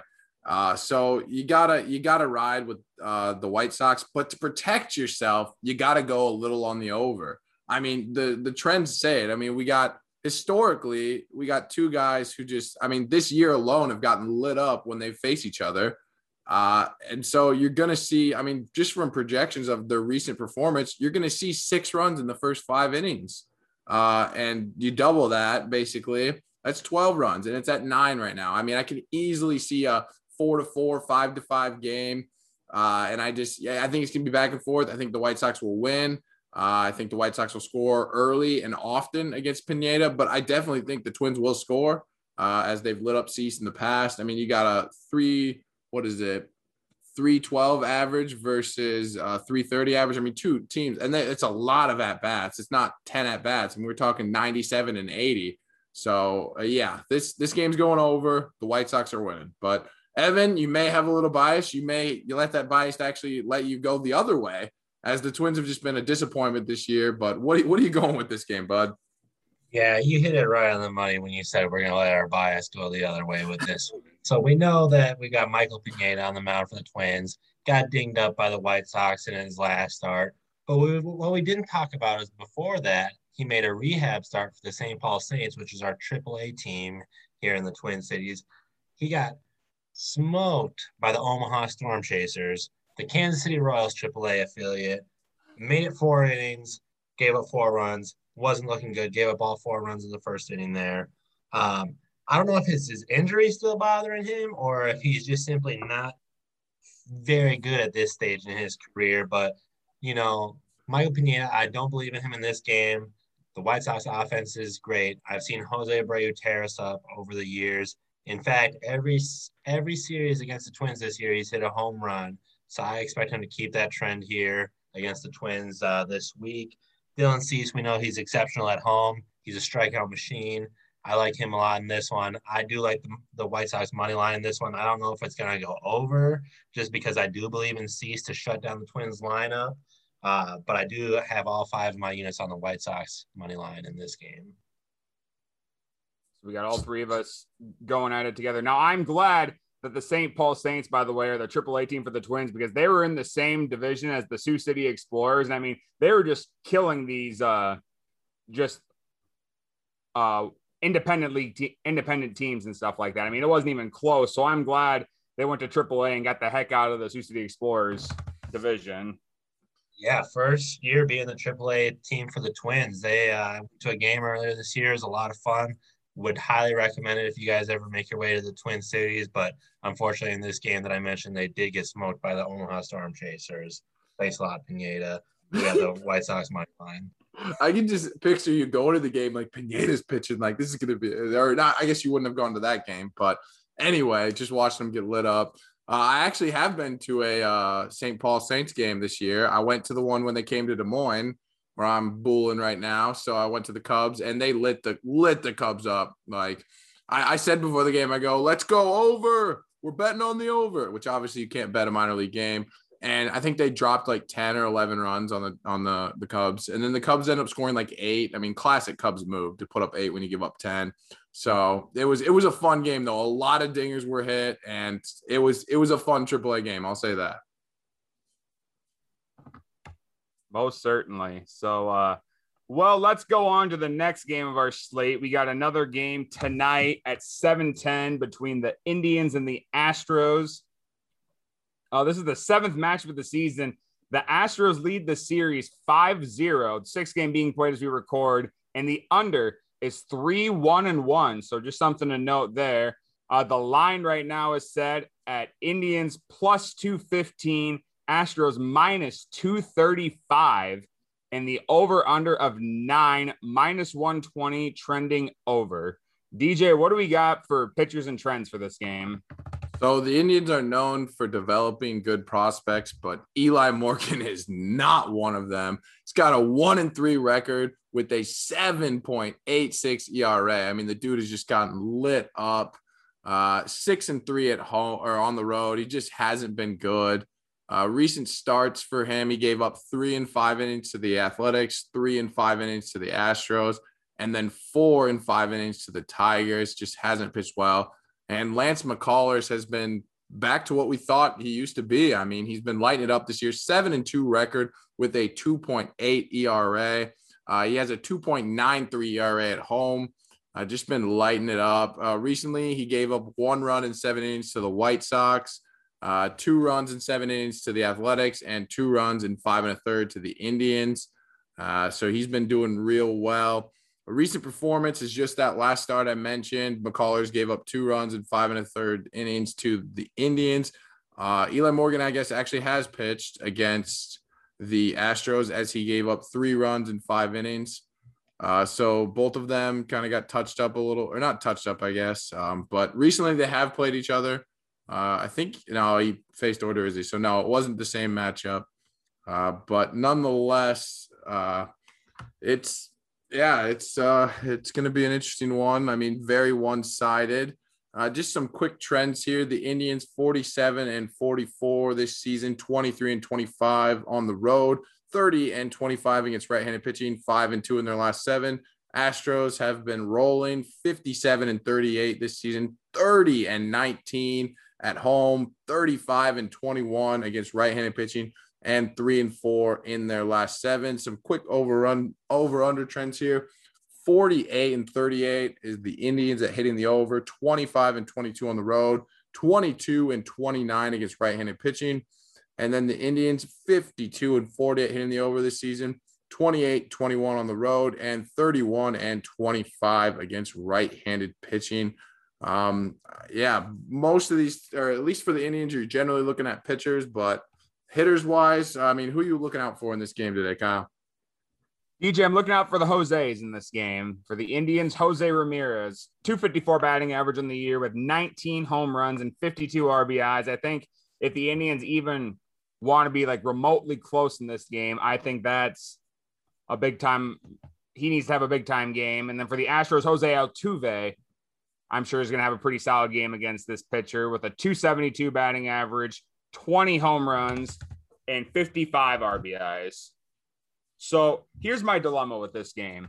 There, there's no way at all that I'd even put any money on the Indians in this game. Like nothing. There's nothing that makes me want to bet anything to do with the Indians. But I don't want to drink a minus 235 juice.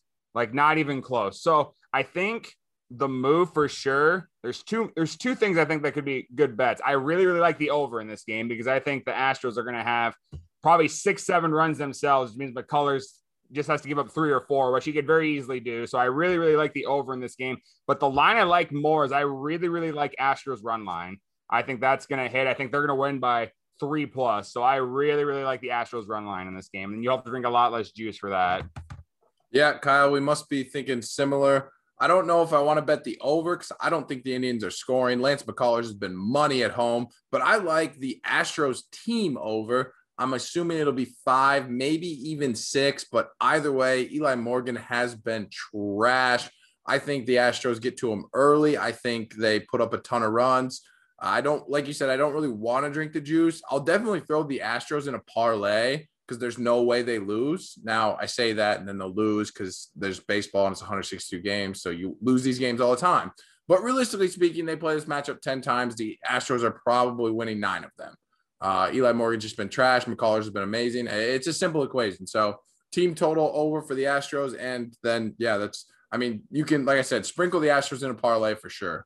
But Evan, buddy, what do you got? I'm the exact same boat as you guys. I love the the Astros run line in this one. Here's what we know about Eli Morgan, rookie pitcher, making his seventh career start, loves giving up home runs. We got the Houston Astros, who have the one of the best offenses in the whole MLB.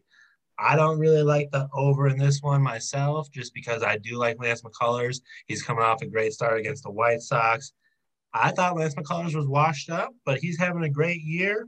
I like him to keep dominating this one. I'm putting all five of my units on the Astros run line. So that's kind of just the way this one goes. I don't like Eli Morgan. Don't love the Indians either. So I was in that same boat. I definitely thought McCullers was washed up. I was like, he got injured. He was in and out. He never really pitched consistently. And then he just lightened it up this year. Just I, unbelievable. He's been real good. Yeah.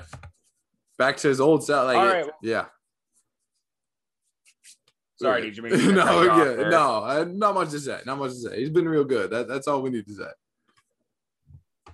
Fair enough. All right. Well, let's go to the last game of our slate today for the pick'em. We got tonight at 9 10 p.m. Central Time. We have the Giants taking on the Dodgers.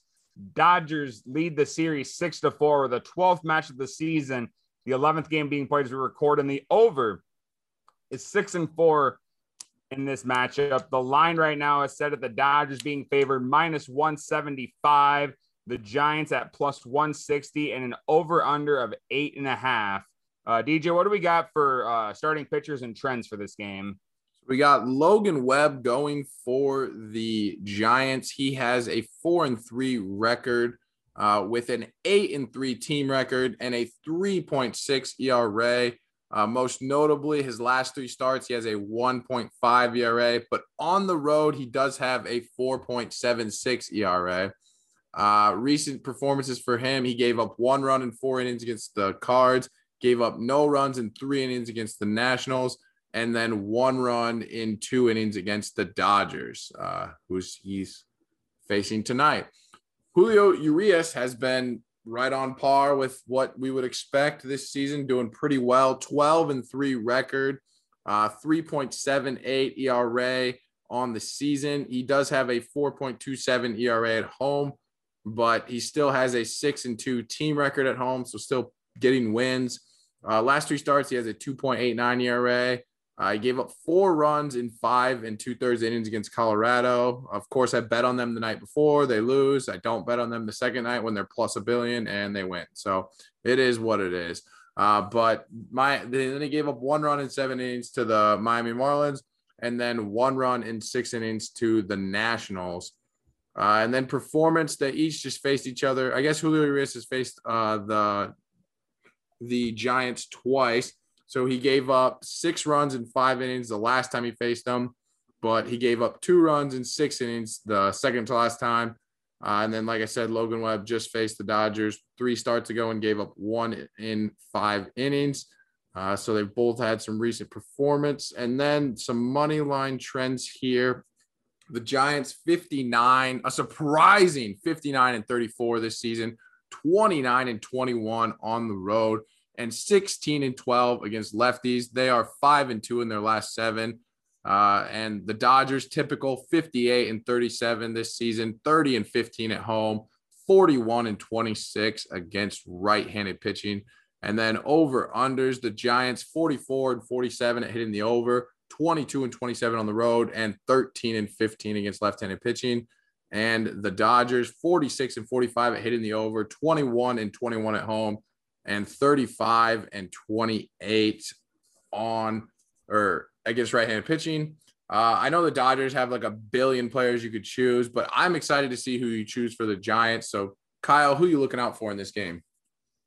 Uh, for me, DJ, for the Giants, I got to go with the guy who's leading the Giants in all three major categories, and that's Brandon Crawford. He's got to have a really solid game against Julio Urias. And I mean, he's had a really good season so far with a 286 batting average, 18 home runs, and 58 RBIs. And then for the Dodgers, I like Max Muncy with a 275 batting average, 22 home runs, and 58 RBIs. Like you said, there are so many people to choose from. I just think Muncy is going to be the, the X factor. So for me, I'm feeling risky when it comes to this game. Now, my pick, I'm I'm sure uh, both DJ and Evan are going to be kind of shocked with. I'm sure people at home are going to be kind of shocked with just for how good this these two teams are. I really, really like Julio Urias. I think he's been really, really solid all year. So I'm actually going to take Dodgers run line. Wow. I am surprised, Kyle. I am very surprised. So I, I do think there's some value in the Giants plus 160. Uh, Logan Webb just showed he can compete with the Dodgers. I'm, I'm not saying he wins, but I think it's closer to 50 50 uh, two good pitchers, Logan Webb and Julio Urias. And the fact that Julio Urias is worse at home, like ERA wise, kind of scares me a little bit. Like I want my pitchers to be better at home, 100%. I know you want a road warrior, but I want a dude who can win at home for sure. Uh, and so I don't like that about him. Also, uh, the Giants were like 15 and 12 against lefties this year, which is a positive record. Uh, so I they I think they can hit lefties. Uh, my thing is plus 160 seems like a lot for a matchup they'll win four out of 10 times, like easily. Maybe it might be closer to five out of five. So historically, the Giants, I think they're three and two at the Dodgers this season. Maybe it's a little, maybe that's off. I know they've won more than they've lost at the Dodgers. Uh, they've been a surprise team, but I, I like the plus money here. So I, I got to roll with the Giants plus money. But to cover myself in that same parlay, I have the Astros. I will throw the Dodgers in that. And that way I guarantee a win there basically if my rest of my parlay hits. I mean, it's a risky move, but it's a way to double account. You you bet on the Giants, you parlay with the Dodgers. Simple. All right, Evan, last one. Wrap it up, buddy. What do you got? Yes, sir. In this game, what I really like about we've got two really solid pitchers going in this game with Webb and Urias. I like this game. It's a nice, slow game to put me to bed. It's gonna be an under game, fellas. That's what I'm feeling about this one. I've got a parlay. I've got no runs first inning, Giants money line, and the under for me. That's my parlay. All five units. It's gonna be a good pitchers duel to put me to bed. I like the Giants on the road in this one. We already know that Logan Webb has fared well against the Dodgers earlier this year, and they've proven that they can win at Dodger Stadium. So I like the Giants in this one. We're going to roll with this parlay, and hopefully, when I wake up on Thursday morning, I will see that the under is cashed. So DJ, not only is he the first guest we had on a, does a, a parlay, he's doing a three leg parlay. He's putting all five units on it. He could lose the rest of his four games and still be in the top eight if, if his parlay hits. He's taking the Giants at plus money. He's taking no runs first inning and the under. I mean, this parlay is going to be plus a ton. Like for five units, you, you are 100% right, Kyle. He can literally lose all of his bets and be close to making our elite A. If he hits, if he goes 5 and 0, this dude is going to be so far above anybody else that he's just going to be on top of the mountain. He's going to be able to brag to soup. I mean, it's it's over. It's Evan's world, and we're just living in it. If this parlay hits, that's what we're hoping for. If I can get ahead of soup in the standings, I'll never let him live it down. I'm pulling. Alex Long doesn't let him live it down. Yeah, no, Alex always lets him know. Um, I, the only thing I don't like is you bet against the Mariners, yet you're wearing the Mariners jersey. It seems a little bad juju. Uh, but I did bet against the Twins, and I'm wearing my Joe Mauer jersey. So what do I know? I was planning on wearing. I got a nice LeBron Cavs jersey, but unfortunately, I was just pressed for time before the interview. I was wearing the Mariners jersey because it matched the shoes I was wearing today. I didn't get to change. So it is what it is. I hate to bet against the Mariners, but they did me wrong earlier when I went all the way out to Seattle and they hit the ball one time. I respect the logic. I respect the logic. It's there. But no, this has been a super fun time having you on. Like I said, I've been been dropping the ball a little bit, but I was like, I got to get Evan on, and we got him on, and it, yeah, we'll we'll see how the bets roll. Uh, as you guys know, the bets are not finalized until lines officially come out tomorrow for some of those games. So Evan will get a chance to change his bets. I doubt he will, but he does get a chance. Um, so yeah, no, it was fun having you on, man, and I hope your hope your bets go well. Thank you. It was my pleasure. And before I go, make sure if you listen to the interview, you follow my Instagram at MN Sneaker Guy. I try to come on there with some good content, some jokes if I can. So make sure you hit that up. Follow my boy Soup at Campbell D. Josh. Follow my boy Toast I don't know what handle he's repping these days. He's always going into retirement and coming back out, out coming back. Who knows? But you'll know him when you see him on there. Make sure you hit him with a follow as well. Those are my boys. So appreciate you guys having me on. Those. It's been fun. For sure. Yes, sir. All right. Kyle, any last promotions we got for wrapping up the show? Yeah, we got a few here, DJ. So uh Follow our website, www.codasportscappers.com. We got daily articles coming out for gambling purposes. We got our man Dan who's doing a lot of soccer articles. I'm not a big soccer better myself, but just reading his articles kind of make me want to get in the swing of things here. So definitely check out his articles and Pace and B Russ and a bunch of cappers are getting ready for the college basketball, the college football season. So check out the website for some articles there. Uh, follow our Twitter handle at Feud Gambling. Me and DJ post five picks a day, including our mortal lock once a week. So be sure to check that out. Uh, we will not be having a podcast next Wednesday. I am going up to Lake Okoboji with my girlfriend and her family. So DJ is taking the week the week off. So we're we we earned a, a a break though, DJ. Absolutely, we did. After 24 episodes in honor of Kobe, we are taking the 25th week off, and we will be back for episode 25 in week 26. And you see what I'm doing there? Took a week off, honor Kobe. R.I.P. Kobe. Yes, sir. Yes, sir. Uh, uh, be sure to listen to Pace and Brandon's podcast, the Mount Lockmore podcast, the OG podcast of the Coda Sports Gambling Network. You can find that on Apple Podcast and Spotify. Uh, DJ and his friends Uh, Alex Long and Jacob Thompson have a podcast, the High and Inside podcast on Apple Podcasts and Spotify. As we always say, that is like a R-rated gambling feud podcast. Basically, it's a lot of fun to listen to, but like I said, definitely R-rated. Uh, be sure to also follow all the other cappers on social media at Coda Capper Pace, at BRuss35, at Pumbaa Cakes, at Campbell D Josh, at Dan Angle 11, at Bread Bread Zero, and then our specific Twitters. As always, you can find me on Twitter at Comedog and DJ. Wrap it up for us. As always, you can find me on Twitter at DJLO4422. Thank you for joining us for episode 24. Happy to have you listening. Tune in in two weeks, and we will be back with another guest picker and another electric show. Yes, sir. Kyle and DJ on the mic. Gambling Feud. Partnered with Coda Sports Gambling Network.